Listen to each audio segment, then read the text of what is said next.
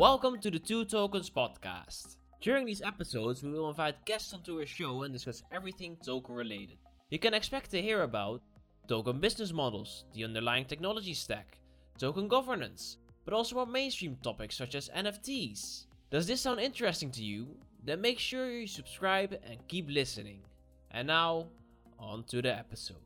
All right. So, okay. Morning, uh, Arash. Good morning. So, um, uh, welcome to the to the podcast here for two tokens on the energy uh, track. Um, so good to see you at, at live uh, after a number of uh, video conference sessions that we had.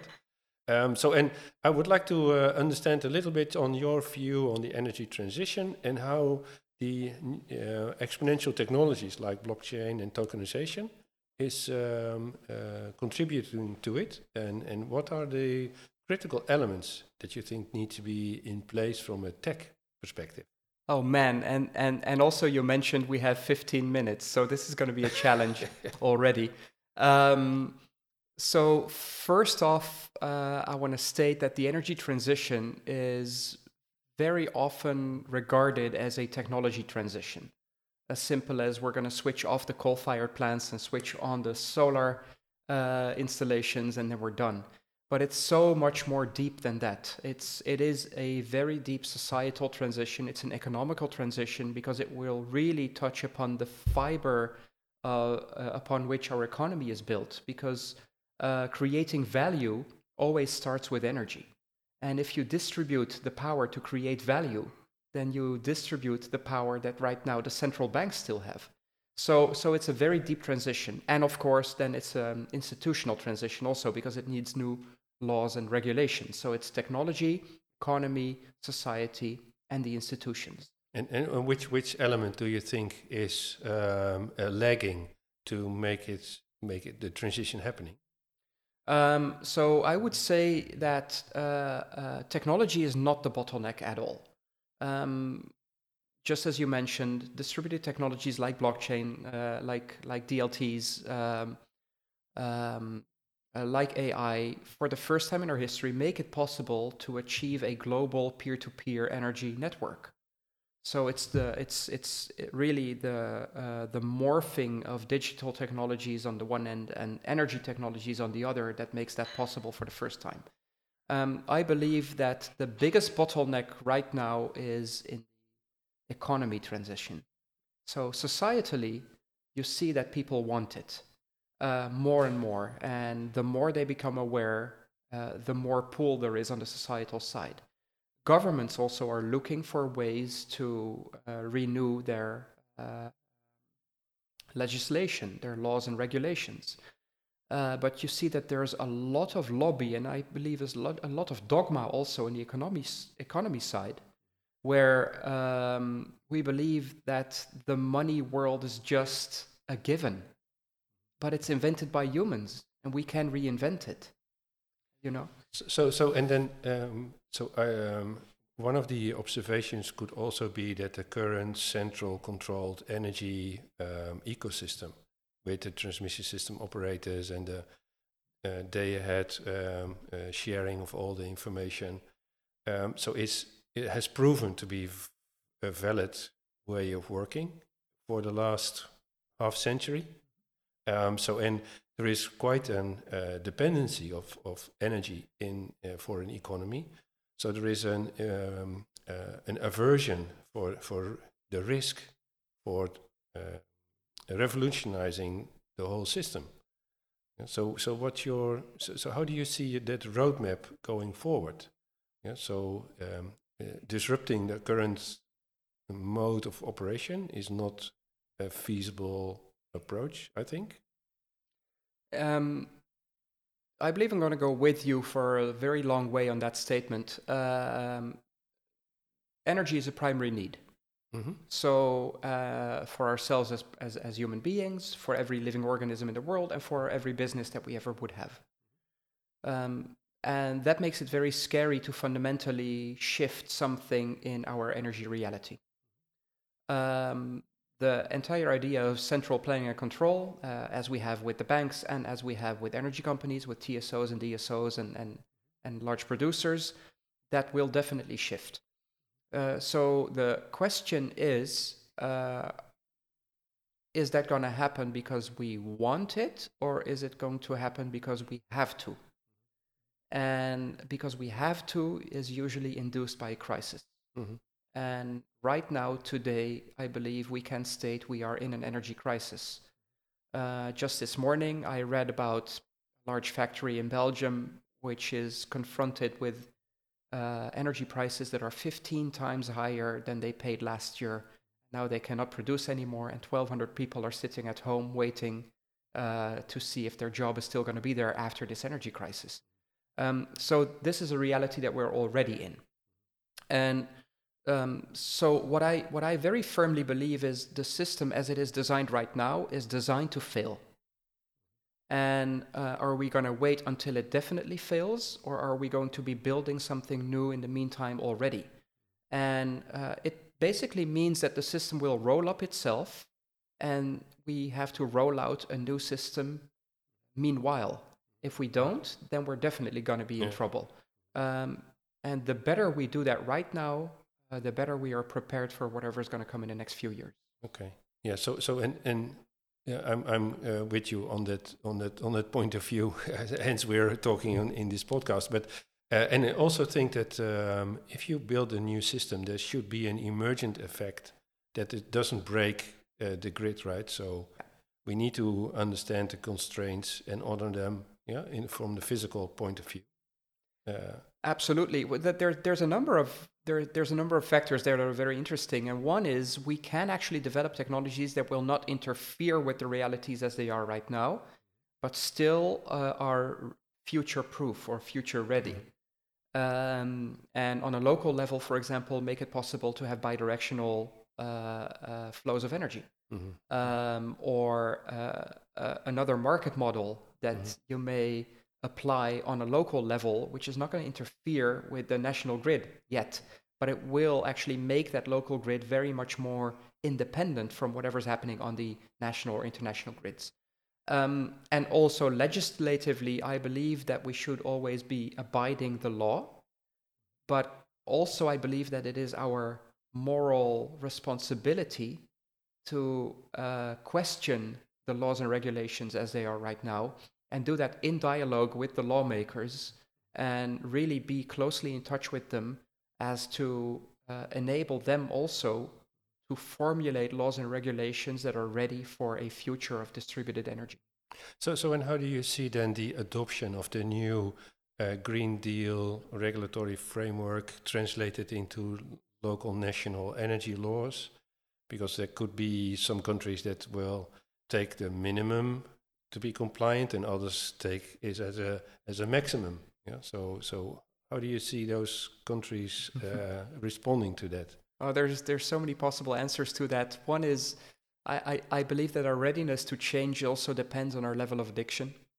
Mhm. Uh, the more we are addicted, the more we are uh, uh, prone to keeping our eyes shut for the problems that really are there. Uh, and meanwhile, trying to solve it with actually adding to the problem rather than solving Mhm. the problem. Um, you see also on a European scale that uh, on a visionary level, a lot has been done already. If you look at the Fit for 55 package, the Clean Energy for All Europeans package, um, the local energy communities package, which is, which, or, or not a package, but uh, um, uh, a directory. Um, this, these really give way uh, for every European government to formulate laws that are going to go towards distributed and towards autonomous uh, energy systems that are interconnected. So it's already there, and there's been years of work uh, preparing for that already, and um, and I was very slightly involved with that also. So I might be a bit biased, but now you see that the individual governments themselves um, are having quite some trouble adopting these uh, uh, directives um, and these new uh, packages into their own national policies. And they all have a certain amount of sovereignty and autonomy, but the choices that they make, they will influence neighboring countries Yep. and the European system. So something has to happen there where we're going to accelerate these pathways to local energy communities and clean energy for all Europeans. So, so and how do you see then um, to get a good view on the problems in the different domains as you just uh, expressed, right? In the economic domain, in the social domain, in the technical domain, uh, also in the regulatory domain. Um, so, is there a clear view on what problems we need to solve in all those domains? So that that's one question, and the second is that how can we then account for second and third order effects if we propose a solution on those problems?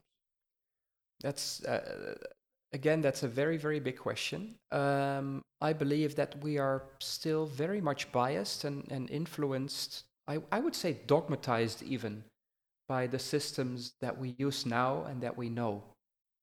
Um, that's, that's our frame, that's our belief system. Uh, and these are our assumptions. And I believe that these assumptions are limiting us in our imagination of new systems that work differently. And meanwhile, and I, I, I might sound a bit floaty there when I say that, but everyone who's ever walked through a forest has been witnessing a 100% renewable based, distributed, ownerless, um, waste free uh, energy system that functions. And, and it's been doing that for millions of years. So, applying these laws, these design principles on our energy reality that will shift the market model. To give one example, for example, uh, is is um, right now our entire market model is designed around disrupting balance because the more difference there is between supply and demand, the more money can be made. But in a natural system, every organism is tuned towards adding to the balance. And that is how evolution works, and that is how biomes and biotopes work. Uh, so that means that we need to shift the market model towards incentives to add to the balance of the entire system rather than creating unbalance, disrupting the balance in order to make money. So, so and do you see then uh, in academia studies on how to create a new control paradigm based on the principles that you just laid out? Because I think that's first needed, right? So if we have some new articulation of the control paradigm that everyone can then understand and, and take the risk of transitioning from the current way of working to the proposed new way of working, that we have a good feeling that's the best way to do, right? Well, there, there's there's a couple of academic fields, uh, or I would say, even even beyond academics, that are very inspiring here. Um, I don't really think that we're going to fundamentally renew the energy system from an energy technology engineering point of view because basically we know too much and then we can change too little. But if we derive our inspiration from biologists, um, from chemists, from artists, um, from people that look at the world from different paradigms, uh, then I think we can come a great, a great way in the right direction. So, and, and that's something that you're trying to set up, right, with your with your hackathon that's running next month. Exactly. Yeah, Transform Hackathon. Uh, um, this is exactly the idea behind Transform. Transform is about transformation. It's not about um, a, a, an incremental improvement. It's about a fundamental transformation. It focuses on technology, economy, societal, and institutional renewal for the energy system. Um, we have support from our Ministry of Economic Affairs in the Netherlands, uh, from uh, uh, municipalities, from three uh, grid operators, and a bunch of other parties. And um, and I believe that it's exactly these opportunities that we can seize to bring people along um, and, and, and allow them to witness prototypes and models that are designed upon different principles than the design that we are applying today. And once you know, you cannot unknow anymore. So we want to bring along people in seeing these prototypes, seeing how these things might work or do work already today, and then uh, expand these ideas and models their reality and basically have this change effect from the inside. Right. Yeah. So yeah, looking forward to uh, to all the results that uh, that are bubbling up on the, on the hackathon, and and we want to incorporate that into Two Tokens energy working stream uh, with with some eagerness, I must say, um, because we learned also that uh, the work that we have done in the first phase in the working group with fractional ownership, that some parties in the market says, well, what took you so long to come up with this proposal? Yeah. Yeah. So that means that we have an obvious solution for an lurking need. Uh, now it's the next step to go for the offtake, yeah, Yeah. to touch upon the economic models, control uh, paradigms. So uh, very much looking forward to, to collaborate uh, in the future. I believe we need each other there, and uh, so it, it's it, it is a wonderful opportunity also to collaborate with you as as two tokens on this. Um, and also for anyone listening to this podcast, I want to invite you to be part of Transform Hackathon, which runs from October 31st to November 2nd. It's a 48-hour hackathon in Utrecht in the Netherlands. Um, and right now we are uh, we have our first meetup tonight, actually in Arnhem. Um, so teams are uh, subscribing right now to the hackathon. What's the URL uh, of the hackathon for people that are interested and want to participate? It's transformhackathon.eu. Okay. So everyone, uh, get yourself registered and participate. We, we need all. Yeah. I would So, love so that. a, I would, a forest would be very silent if only the best birds sing. Yeah. So we it's exactly every- that. we no, we need we need all, and and and there's no such thing as the best because we're all trying and looking for these new models. And I, my hope is that I myself and everybody involved in the hackathon is going to be surprised by something that's happening, some new insights that we gain, uh, or even uh, support. Because the biggest thing of the hackathon is actually happening after the hackathon, which is our Impact Booster program, which which we're going to launch there. And that means that the ideas and the models and the prototypes that we're working on in the, in the hackathon are going to be incubated for the next three years uh, towards maximum impact. Okay. cool. Um, so that's that's going to be the big thing. All right. So thank you, uh, Arash, for this uh, for this interview. Uh, Thank so you we, so we stop here and uh, until next time. And wonderful to meet you live at last. yeah, indeed. Likewise. Likewise. Thank you. That was it for today's podcast. Thank you for listening in and please subscribe so you don't miss out on our upcoming episodes. If you want to get in touch with us, you can find our contact details at www.twotokens.org.